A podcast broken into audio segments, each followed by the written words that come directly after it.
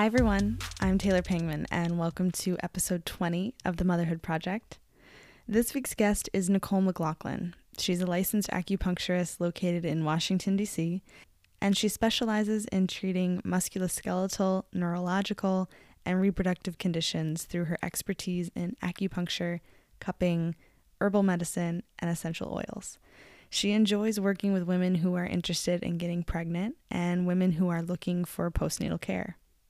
If you know me personally, you know I'm obsessed with acupuncture. I've been going, um, well, I haven't really been going since Blue was born, and then, of course, because of COVID, but it's still one of my favorite self care practices, especially now as a mama. You know, Blue is constantly moving, which means I'm constantly moving around with her. And I crave being back at my local acupuncture spot where I'd be laying on the table with the dim lights and there's relaxing sounds and smells and just resting in the silence. I've been going to acupuncture for probably four years, I think, really since I moved to San Francisco. And I'm that super nerdy client that asks a ton of questions like, why did you put the needle there? And what does that do? And anytime they would recommend a tincture or an herb concoction, I would always spend some time to look it up and just study about it because I thought it was so interesting. So I was extremely excited to chat with and to learn from Nicole, and now I can't wait to share this this wisdom or her wisdom with all of you. In this episode, we talk about the importance of support like therapy, acupuncture, and mama's groups. Nicole also shares what it was like to give birth during COVID and having a virtual doula by her side. We talk about childbirth, motherhood, and trying to focus on the things you can control because there are so many things you just can't. And of course, we talk about acupuncture. What is it? How does it work? And how is it a great support for mamas no matter where you are in your journey? And also, Nicole shares a simple acupressure massage exercise you can do right now to bring some circulation and relaxation into your body. This woman is a wealth of knowledge. If you're interested in acupuncture as a self care practice for you, or interested in learning more about how acupuncture can support you during pregnancy, childbirth, postpartum, or just life, you're going to love this episode. And I highly recommend after uh, after you take a listen, go look at the show notes for this episode because Nicole gave me a ridiculous, amazing long list of resources to share with all of you. All right, let's dive into this week's episode.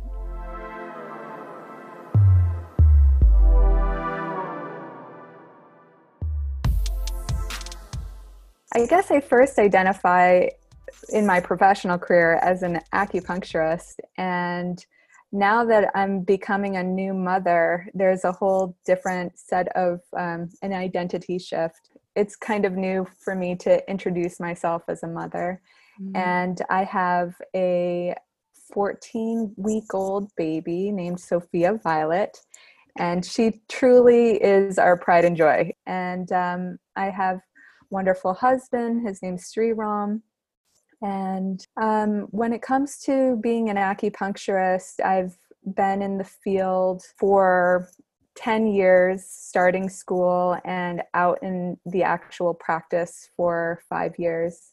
And I've journeyed with a lot of women who come to me for anything related to perinatal support, whether it's um, wanting to get pregnant, getting pregnant, and even postpartum care. And um, though I have treated a variety of people along the way, um, so it's not exclusive. And so you you just had your your baby girl. Three and a half months. Oh my gosh! So you you're just leaving the fourth trimester. I'm leaving the fourth trimester and entering the fourth month of um, regression, which I had no yes. idea what that was.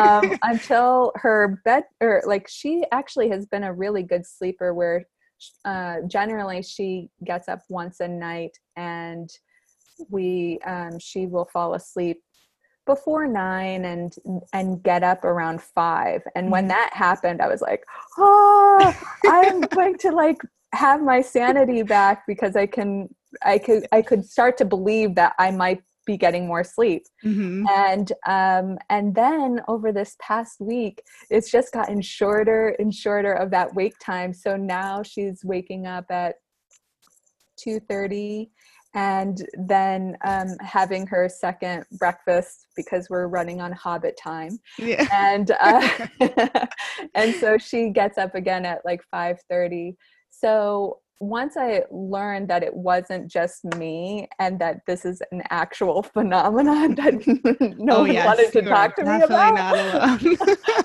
i was like i i could uh, quell down the worry of like why is this happening? I thought yes. we were doing everything.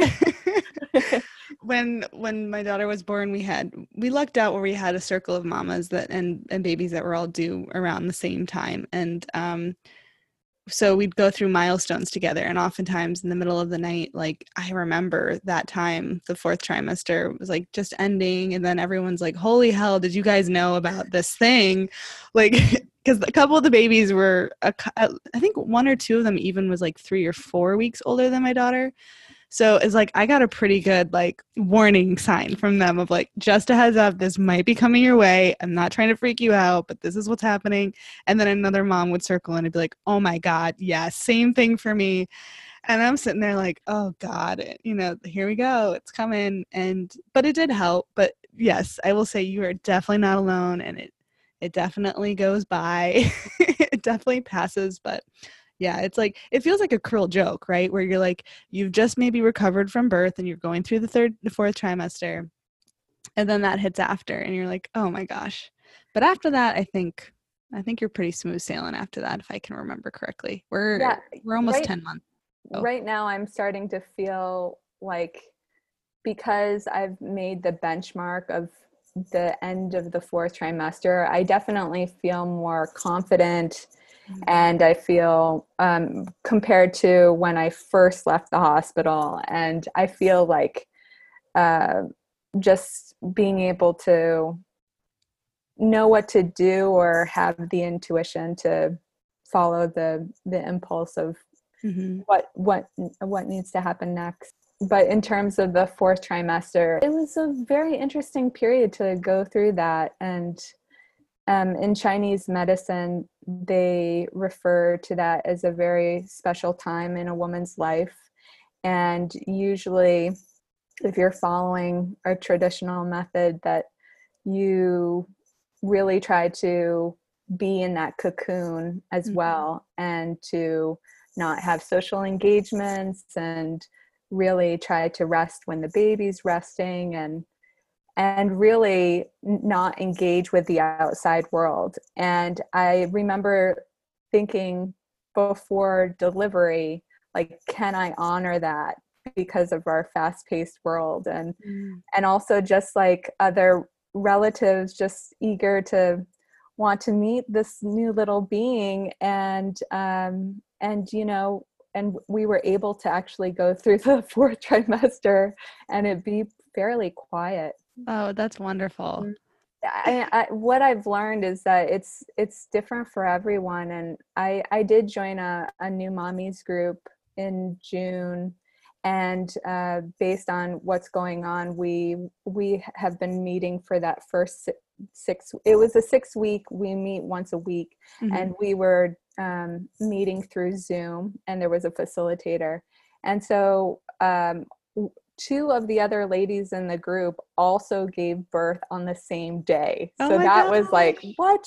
That's so special. Yeah, and so and so anyway, just being a part of this mama circle has it's really nice to be a part of a, a collective um, mm-hmm. in a small group and to just bounce ideas and share share um, so i i have found that emotional support to be really good um, and um, and it's like a constant standing date every Tuesday at 1 p.m. Like we're gonna gather. Yes. And uh, and I I um, also I also um, sought out a therapist uh, a couple weeks before I delivered, and I've been um, talking and this is my first time receiving therapy and i really am enjoying it because it's just really great to speak to a professional who also specializes in this um,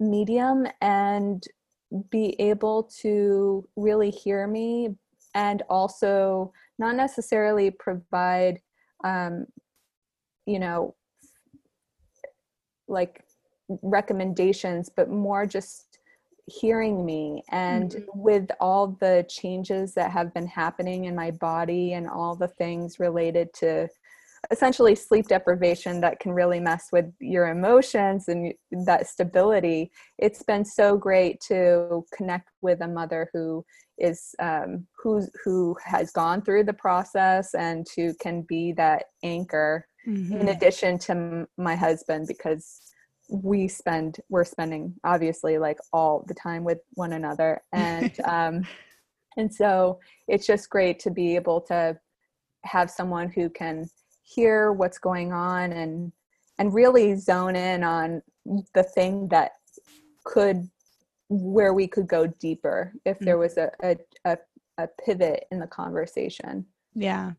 I'm I'm glad that you mentioned that and I know that's something we we chatted about briefly when we first chatted.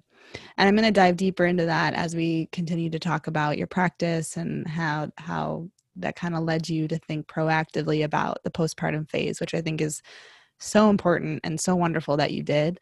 Um, but yeah, I just want to uh, pause for a moment and just um, thank you for sharing that because I know that there is sometimes this weird cloud of um, shame or embarrassment sometimes when people talk about therapy and i'm a huge supporter of it you know it's helped me in my life as well as in like from my, my husband and i um, and actually we had been seeing somebody off and on for a while just mostly to to learn about how to communicate better with each other and then we had a daughter and then covid hit and we're like okay we need some new tools here.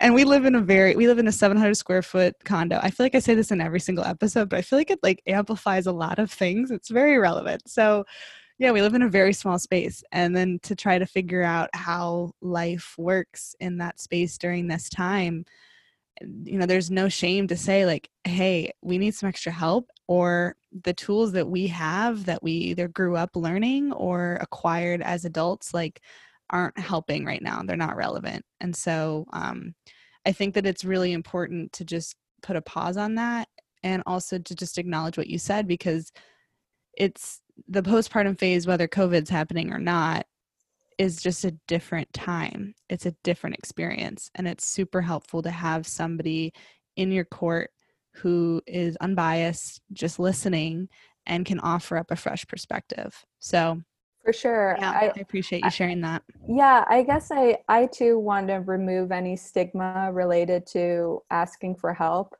Um, and I I know that going through this process, my husband, Sriram, has been also eager to become a dad and has wanted to help out in every, you know, way that he can.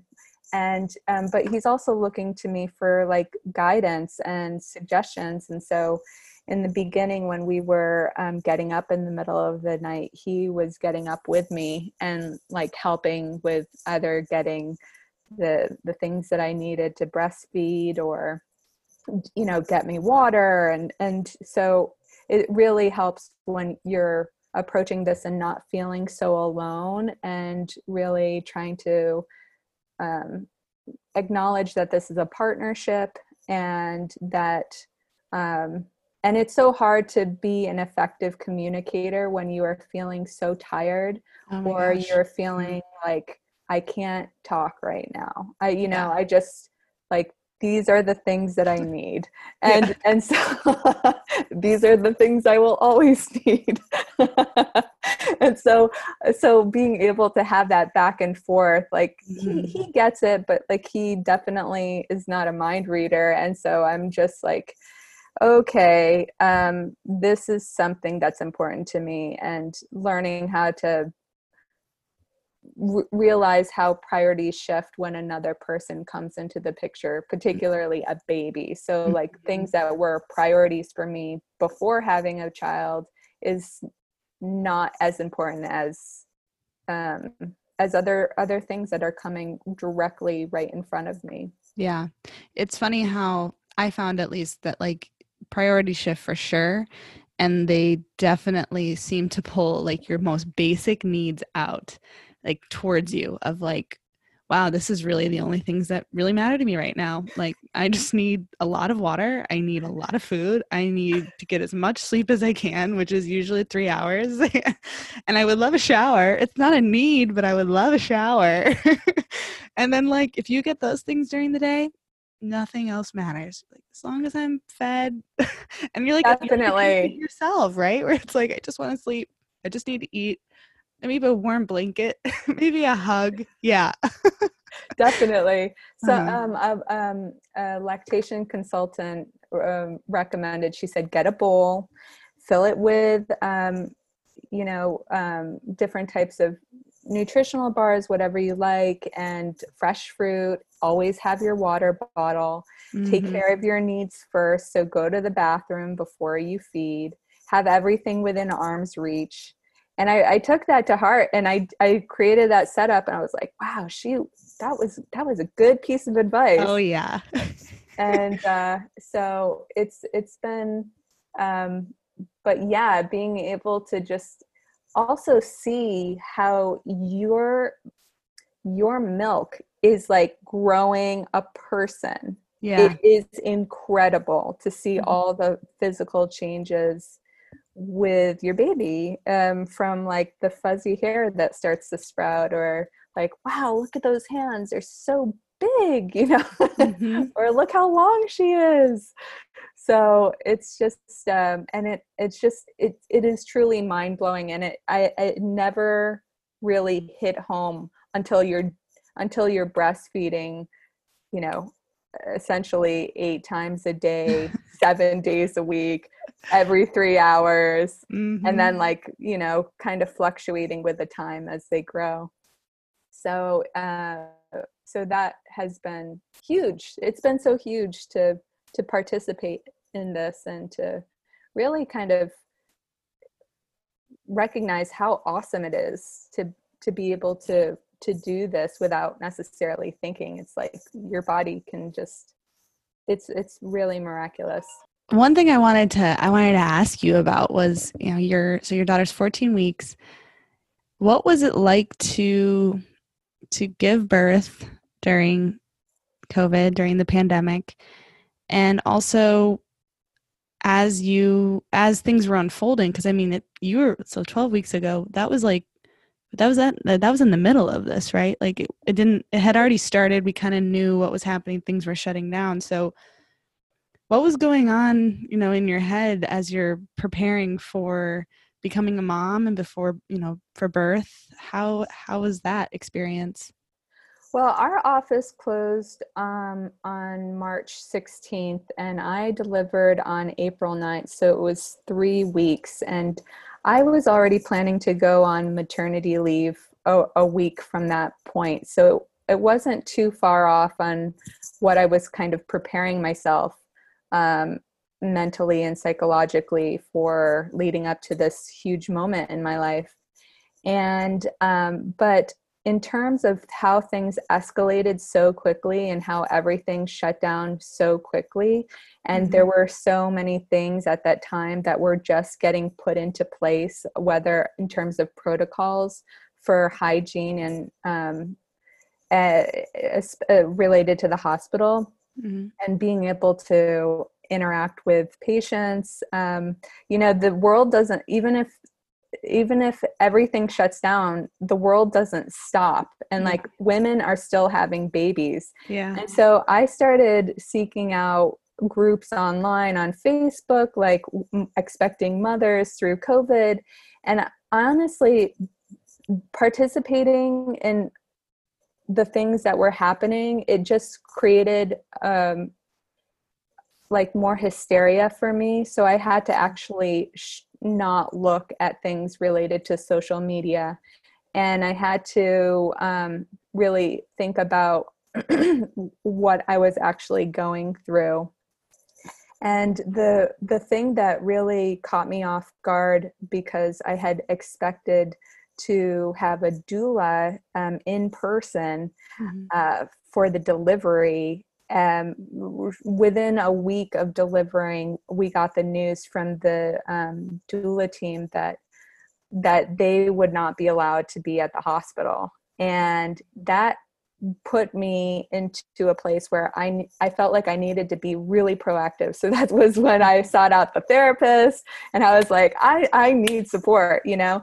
And we found out that uh, the doulas, um, even though they couldn't be there in person, they were trying to pivot as well and provide digital uh, virtual services. So we thought v- virtual is better than nothing and it ended up being wonderful it was so great to have that emotional support and the experience of someone who has been uh, doing this for 20 years and who could uh, navigate help me navigate through the the experience. Uh, so when it was time to go to the hospital she was like pack a bag. And we had our has hospital bags packed but it was just she knew that this is like a turning point. So we got into the car and along you know we we went to the hospital and you had so you had your doula on the phone. yeah phone. Jen jen. while you were on while you're in labor like at home and then she's kind of coaching you guys like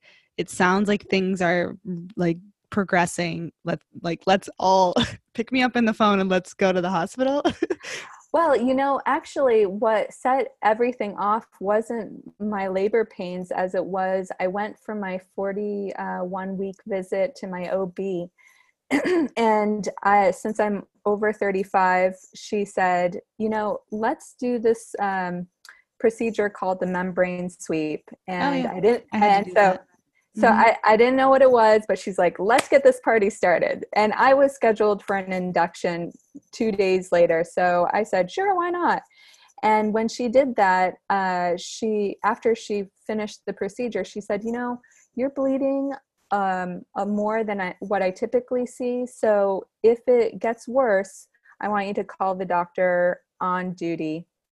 And um, because it's a, a rotating um, clinic and so so it, the bleeding did get worse and um, out of you know concerned that it might be the placenta we didn't want that mm-hmm.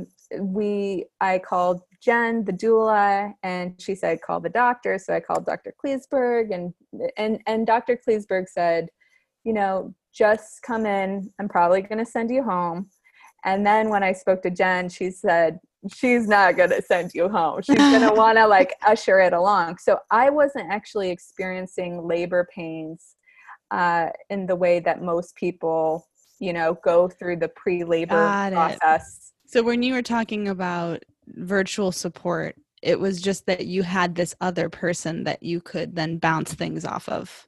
Yes. Got it. Okay. And so and Got so it. when we got to the hospital, we pretty much spent a, a 24 hour period pre labor just mm-hmm. waiting for my um, cervix to dilate. Mm-hmm. And um, and I was put on pitocin to you know have allow that to happen. But it's um, Sri Ram jokes that you know the highlight of the experience was the um, the head nurse um, Kathy saying, okay, Nicole, it's time for you to turn from your left side to your right side. Uh, because because even though I was having contractions, I wasn't really feeling them, mm-hmm. and uh, and when we first got to the hospital, there was a little bit of a panic where um, the Dr. Kleesberg had seen um, just a fluke w- where uh, Sophia's breath you know dropped and mm-hmm. her heart rate dropped so mm-hmm. she was preparing to do an emergency c-section without me being awake for that and my plan was to have a natural birth and so i was like whoa this is like completely the opposite spectrum of what i was wishing for and it was happening so quickly i uh-huh. didn't even uh-huh. have time to express that so the game plan from that moment had been how do you avoid that? And so the protocol she took was like if you have an epidural if and this happens again at least you can be awake during the um, a cesarean. Mm. so that's what i opted for.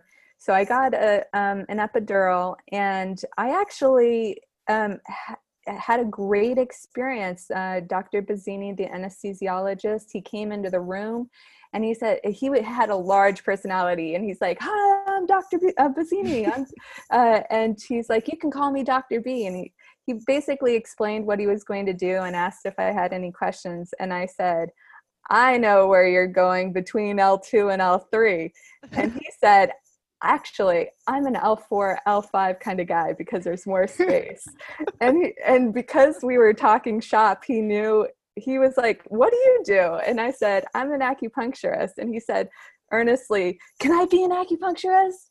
And I said, Sure, just go through the training. And we just hit it off. There was like really um, the oh, banter back great. and forth. I felt comfortable in his presence and I was surprised that I had so much mobility in my legs. I was expecting to be completely numb from the belly button down and I I have to say that things have changed over, you know, 30 years, and uh, I had a lot of mobility. I I could lift my backside. I could um, move from left to right. I could wiggle my toes. So when it came time to actually deliver, when I was fully dilated, it was five minutes to midnight, and uh, Kathy had said, "Okay, we're going to do a practice push," and she gave me all these directives and I gave the practice push and she said, great. She's like, and she, and I didn't know, but I, um, Sophia was already crowning and she called the doctor and she said, you got to come. She's delivering. And so then she said, okay, let's do a real push. And so I said, okay. And so I'm like holding Sri Ram and her and I give a second push, and by the second push, I could feel Sophia's head already oh like gosh. coming out with no um, pressure on my side. And I burst out and said, She's coming, she's coming. and so she called the doctor a second time on duty and uh, and and said, You've got to come, she's delivering. And so the doctor came in and uh, Dr. Malice, and she and she just suited up and I gave one more push and she came out. Like oh. so that's kind of what I it felt like. sound effect. it was like I was like three pushes and boom on my chest. And I was expecting like you know hours of labor. And I know that doesn't typically happen especially for the first child but I had turned to Jen previously because she's on the computer and I said, Jen, how long is this gonna take? And she she laughed. She was like, I can't tell you that. It's it could happen anywhere between an hour to six hours. And so her advice and Kathy's advice was like, rest up because you're gonna need it, you know. Mm-hmm. And she kept they kept saying that. So I was like, okay, you know. So that's so wonderful. Just, and you know, I think sometimes I'm really I'm really glad that you shared that story too because I think what was being painted I mean you're the you're the only person that I've spoken to so far that has delivered during COVID. So I didn't know what that experience was like. And of course you're hearing you're hearing a lot of negative stories about how partners aren't able to be in there with them and um yeah, you think about I mean originally when you said you know if i was if i was in your shoes thinking i couldn't have my doula we had a doula too and it was like uh, if we have another kid i would probably even do it again because it's just so wonderful having that extra support of, for both of us. You know my husband and i to say is this normal? Like what what do we do now? Like like okay Definitely. this is fine. This this hurts. This is how it's supposed to be. Okay now i can kind of drop into that. And um but it's wonderful to hear that even through that you know you were still able to to have your experience. Mm-hmm. um and that i mean i just love i love your outlook too right? Where you know it's maybe some people would focus on the fact that things aren't going according to plan. You know you're like well some support is better than none and you had your doula on you know the screen a laptop or a phone and um you know like every birth story I've heard and even my own when things don't things don't go the way that you plan 99% yeah. of the time. There's always something that switches things up. And um yeah you just it sounds like you had like a wonderful experience. And also you know the the processing that you've clearly done after that through your support with um yeah i'm sure you did some stuff with the doula as well. They usually kind of have some kind of like wrap up process of sorts. Mm-hmm. um and then you know the therapy as well. Um that's wonderful. And yeah i was i was just curious what that was you know what that experience was like. As you know like you're going into it you're hearing different things and um yeah like props to you for all the things that you did to to just yeah to just acknowledge like okay um these are the things i can't control. These are some things that i can try and control or try and learn more about so that i can at least get my headspace in a place that i feel more comfortable with and that's yeah. that's really the most important thing i think about being a mom in general because even after you have birth like there's so many there's so many things that you can't control and mm. to then just try and look at situations like even the fourth trimester like these are all the things i can't control i can't get her you know i didn't have the experience of a sleeping you know that sleeping period she she we had a very difficult time with my daughter the fourth trimester with that and um there was a lot of things we couldn't control and um yeah i like that perspective of of just pausing for a second and trying to think about what you can do for yourself to get yourself some more support. Yeah. yeah, I mean, one of the things because um, because there is a whole world of, and I, don't I don't know how well people know about it, but there is a whole world related to the acupuncture world and the whole birthing process. And so, when I was having my experience, I started tuning in more and more professionally, like what types of conversations were being had. And I um, I actually came across this book in December that just came out, and it's uh, written by an acupuncturist who's also a teacher, and she her name is Claudia Citkovitz, and the book is called Acupressure and Acupuncture During Birth. Mm. So um, she, um, it's a wonderful guide. It's it's generally used for acupuncturists and birth specialists uh, in terms of learning about specific acupressure points to use before delivery and even postpartum care, uh, and another um, East Asian medicine techniques.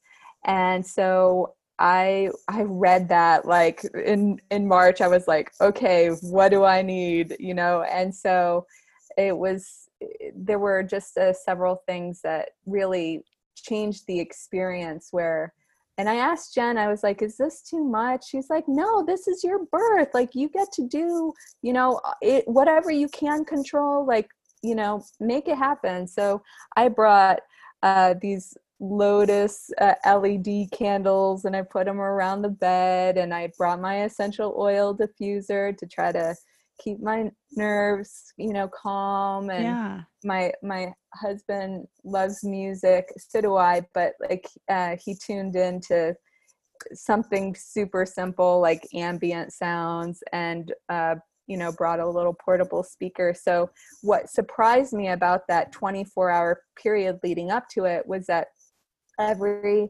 uh, pr- practitioner who came into the room they would ha- always have a comment to say like oh it smells so good in here. Or oh it oh it's so beautiful in here.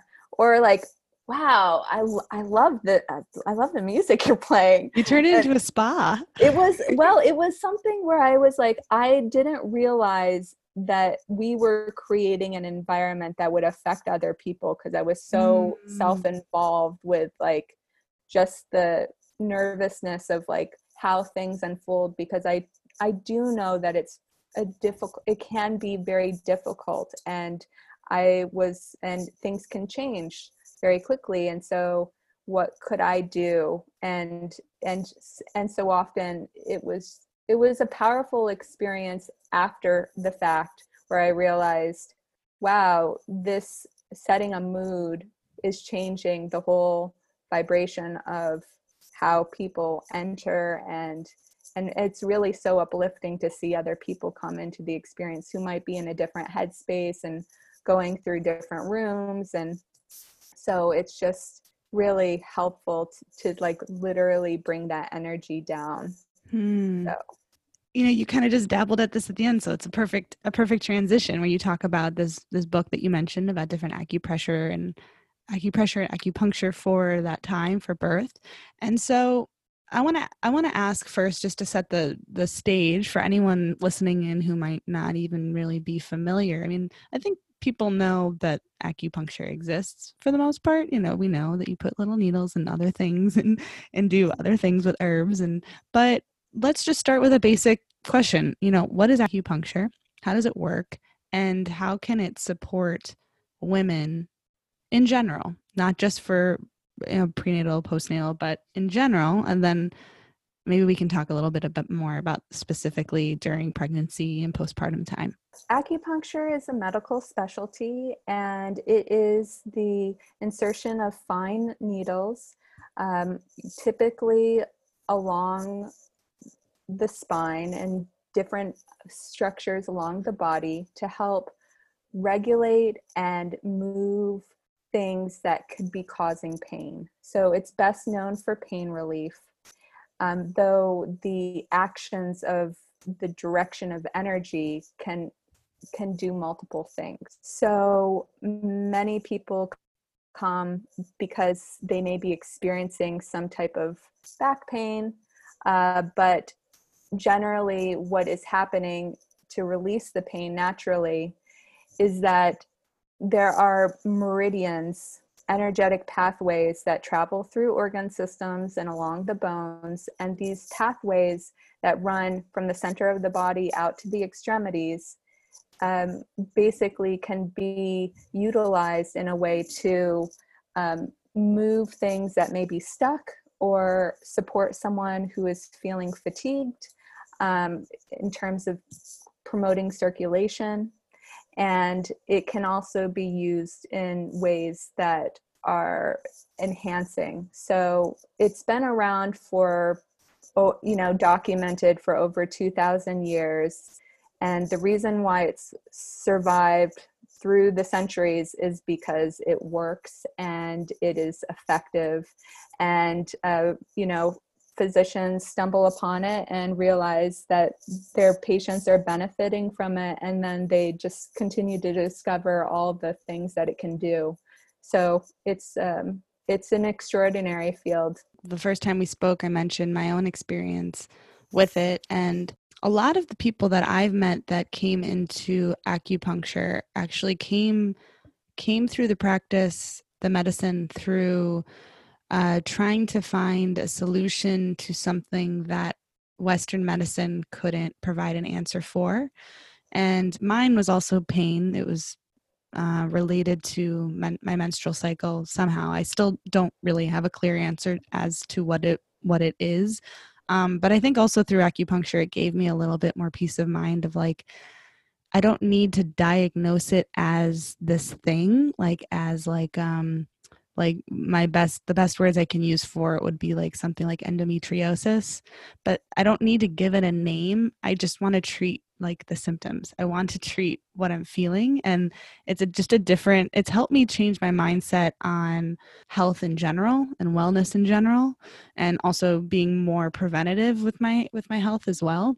I'm really glad that I'm able to bring you on the show and talk about it because acupuncture is like my number one favorite, favorite, favorite like wellness practice for myself of self-care. Mm-hmm. I have not been unfortunately since I've been since Blue was born, but um not as much as I used to. I used to go like at least once a month.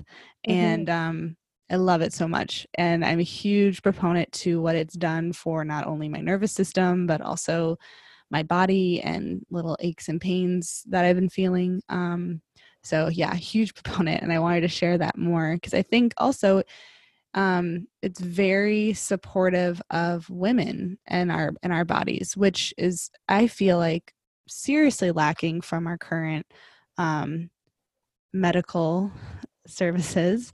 Um, and there's a lot that we don't know um, in Western medicine around supporting women. And so if something something does go wrong, I felt like you can be very limited in the things and the type of treatments that they have to offer. And acupuncture is is just another wonderful door if you open it. There's so many more things that you can do to support your body.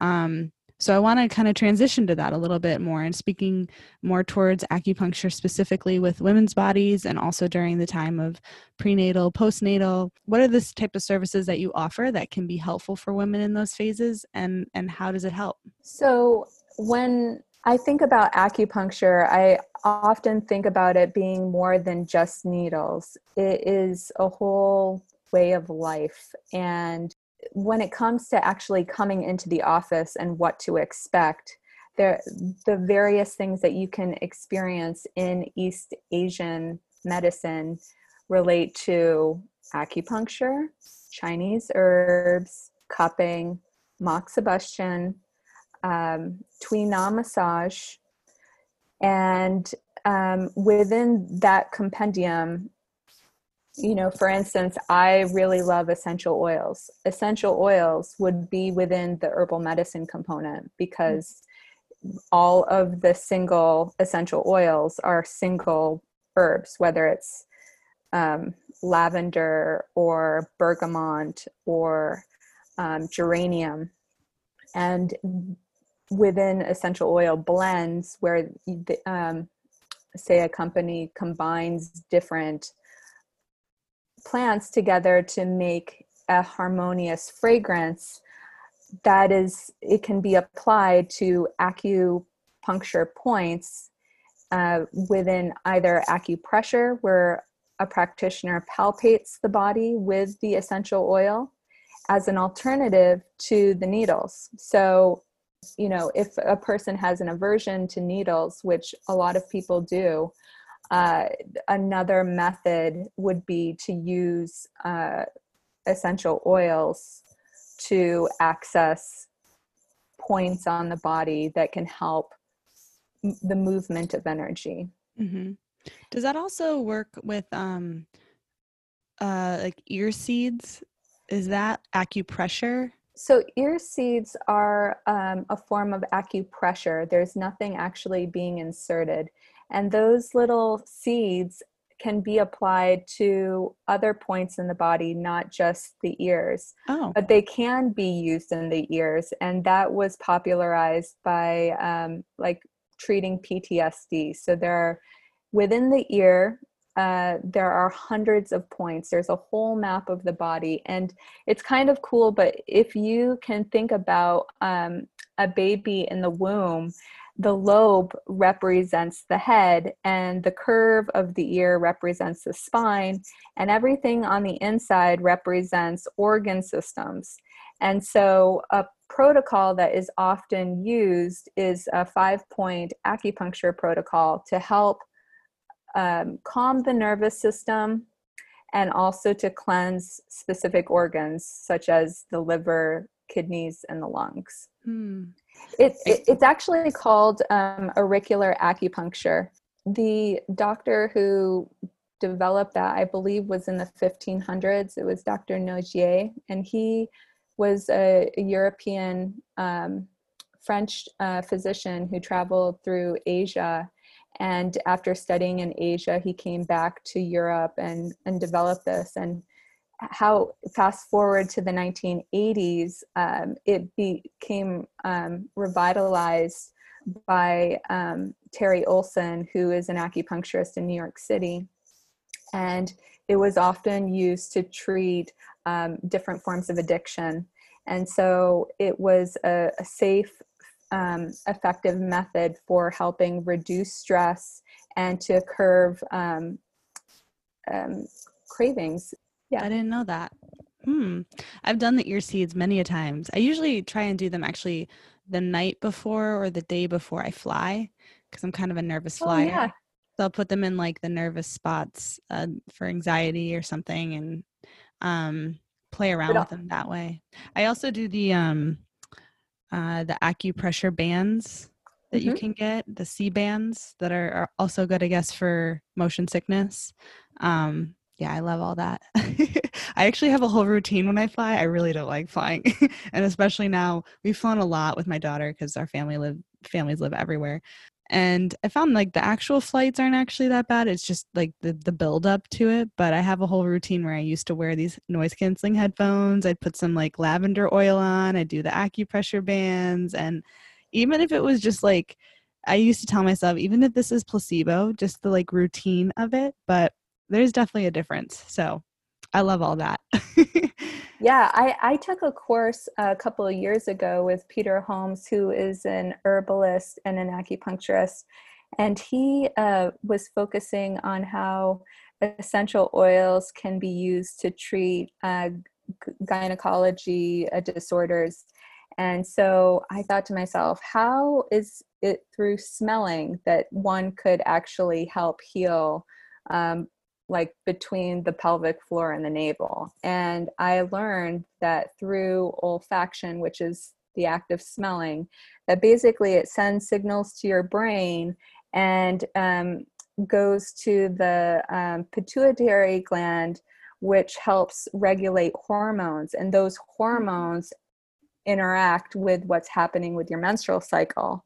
And so I I definitely there's there is research around um, how how the things that we do say with you using lavender oil that is a, a fantastic herb that is antifungal and antimicrobial and it's it's a healing plant and so it, it also uplifts mood and it's slightly mm. sedative so it's one of those key herbs that if you are feeling a sense of restlessness or have the inability to sit still or you are looking to try to fall asleep it's a great go-to. Mm-hmm. and it's so uh, wonderful that you can you do it yourself. So you, you know like you just find what you like and um and it, and i consider that all of those things to be a form of self-care yeah. There are so many brands out there of essential oils. Um, are there ones that you you really stand by and that you really support and, and are good quality that you'd recommend? So uh, Peter has a whole line called Snow Lotus, and he is based in um, Santa Rosa, California. And he's gone all over the world to develop like positive relationships with farmers where the you know the extraction process is happening um, in a way that is good for everyone and so i and it's amazing that when you get introduced to something good you can start to smell when something is synthetic or when things mm. when there are fillers in them and so uh, i use snow lotus in my treatments and um, and you know um, patients can order them themselves or they can order it through me um, i also like this brand um, based in chicago it it's um, called Essentia, and it's combining essence with chi, Essentia. Mm-hmm. And uh, and so this person not only developed essential oils, but takes into consideration the Ayurvedic um, seven chakra system that runs along the spine. And um, he is also involved in, uh, I, I believe he's a, a Qigong uh, practitioner, like master level. So uh, I really think that there's a lot to that tapping into the those primal instincts like our nose like brings up memories it helps you know it, it's part of our protective field uh, so there's lots of ways that you can use oils to heal different parts of your body whether mm-hmm. it's on the floor or in the center or you you want to connect um, you know maybe you're searching yeah so. i wanted to also ask in terms of postnatal support, so do you do a, something called mama roasting? I don't. I have heard of it, but I um I haven't participated. Okay. Um That's but the moxibustion, right? yeah, um I've used moxibustion in other methods like before um a, a woman gives birth so uh, it can be used to help uh, turn the baby. So if a Mm. person is coming and uh, the baby is breached, um, there's a technique that you can do um, along the um, fifth toe, and Mhm. it will help, um, you know, circulate that energy for the baby to turn.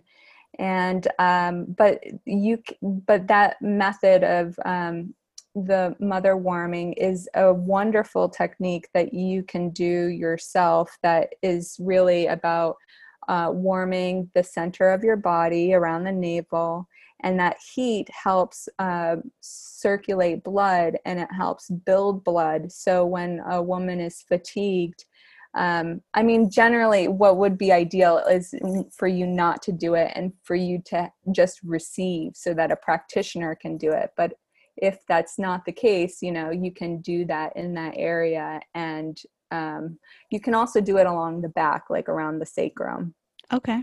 so Well, and actually, that leads me to uh, one of my next questions I was going to ask is what are some quick tips that you would recommend for people, for mamas right now, whether they're pregnant or postpartum, to do a little self care that they can do for themselves at home? Sure. The two things that I think are most important have to do with rest and hydration. So, giving into the experience of if your baby is resting, lay down and turn the phone off. Um, and make sure that you're well hydrated, drinking at least half of your weight in ounces. So, um, you know, whether it's the big, um, you know, smoothie bottles, hmm drink a lot of water. When it comes to acupressure, some simple techniques that you can do yourself relate to self massage. So, one point that I really like is on the inner side of the leg between the knee and the ankle. And if you take your hand and hold it up like a high five, the space between your index finger and pinky is about the length of where that point is. So take your hand and press it above your ankle. And if you follow the inside of the bone, hmm um, more on the front side of the bone than the back side, you're going to actually feel that you might feel some soreness. And so if you palpate and do these circular motions, that is an area that I think is highly effective for moving energy from your feet and back down. Um, so this directional up and down Cool. and you know, you can actually do, even though there are many points, you could do the whole inside of your leg and combine that with Mm. um, some oil, um, whether it's like apricot oil or I. Um, I found uh, Bio Biotone offers this carrot seed and um, avocado oil that I'm really thinking is quite earthy and it smells really good. And uh, it's like a it's not too greasy and so i apply that along the inner sides of the legs would um would a nice coconut oil work too? yes I was yes. just thinking, what do I have currently right now at my parents' house? I've got some good coconut oil that I'll use. Why? What, what's up with the the carrot oil and apricot? Does those do those do different things or just different smells? um it they um it's just things that i've been exploring it's more of about personal preference than it is anything but uh you know within um east asian medicine there's a whole component related to dietary therapy and so i do know that you know carrots are very earthy because they're a root vegetable. And so and the shape of them is like more yang in nature than yin. And so my um, first assumption would be what are the meridians that go with earth energy? And that would be the stomach and the spleen. And Okay. what type of action would it do? It's probably more toning for yang qi so that's the direction moving up ascending. Okay. And um, when it comes to apricots, like apricots uh, are a stone fruit, and so again, that is um, the the smell of it is sweet, and it also corresponds with the earth element, and the earth element corresponds with the stomach and spleen, but it's round, and so it probably has more of a yin component. So it probably goes more to the spleen than the stomach. Not positive, but there are things that you can do um, to like learn more about how whole foods um, correspond with the whole elemental system of yin and yang and also the five elements and it's great to be able to eat with within the seasons and yeah. um, and and and that and then you know like okay i want to use this at this time because this feels right. So using coconut oil um you know that would be another um summertime oil to use versus okay. say sesame oil which is more of a winter oil. Oh interesting. Yes. okay. Yeah i've had some um ayurvedic massages and it was wintertime and they used a lot of sesame oil which i believe um is very good in general for women um it's because, wonderful. Yeah and it they've i've every time i've gotten services they've always used um sesame oil and they always stress the importance of it for women in particular. Um, but yeah i hadn't heard i hadn't heard about those other ones and um, i'm just going to say this one more time just in case anyone following along is isn't getting this this massage thing so okay it's between you, you, can just you can look up spleen six acupuncture oh, point and perfect. just google that and then um, there one site that I like a lot is called Yin, Yin Yang House. Okay. And um, it'll show you the exact location of where it is. Oh, wonderful. And then one question I had was is it movements? Like I know in um, Ayurveda, there's a lot of movements, I think, away from the heart or towards the heart. Does it matter both. in both? Okay. So going up and down. Correct. Okay, wonderful. But um, technically, um, when it comes to um, the meridians, because it's on the inner part of the legs, mm-hmm. which is the yin side, you want to stroke up. And Towards anything that is on the outside of the legs, which is more yang in nature, you want to stroke down. So you're oh, trying cool. to like move the energy out and lift the energy up and move the energy out and lift it back up. Yeah. So those and, are qigong moves. So okay. I've I've I studied that for about a year and a half and have some basic understanding. That's great. Cool. You got me like rubbing, rubbing my shin as we're, t- as we're talking. Feels really nice. Yeah. Um, well, wonderful. I think the last thing I wanted to ask is just, you know, during this time, I know it's, um, and you're still on maternity leave for uh, another month or so. So, what are um, when you are starting back up your practice? What is that going to look like? What are what are some offerings um, that you're offering for your clients right now? Um, just talk a little bit about that. So, if people want to reach out and and get some services and and work with you, what that looks like right now. Yeah, well, because of everything happening with COVID nineteen, we have um, we're changing our the structure of our office where uh, we will be providing um, telehealth or telemedicine support. So if people are interested in virtual support regarding Chinese herbs, essential oils, acupressure, massage, those are things that we can work with. Um, and it's specific to people who are in DC. So um, if you do not live in DC, a helpful website to go to is through the uh, American Society of Acupuncturists, and their website is asacu.org. And there you can select the map um, of the country and select your state and go to your um, state to, and it'll pull up a directory of acupuncturists who are um, nationally accredited. That's awesome. And, mm-hmm. I did not know about that. so, and then when it comes to the office, uh, for those who wish to come to the office, we have uh, protocols in place so that it's um, CDC compliant.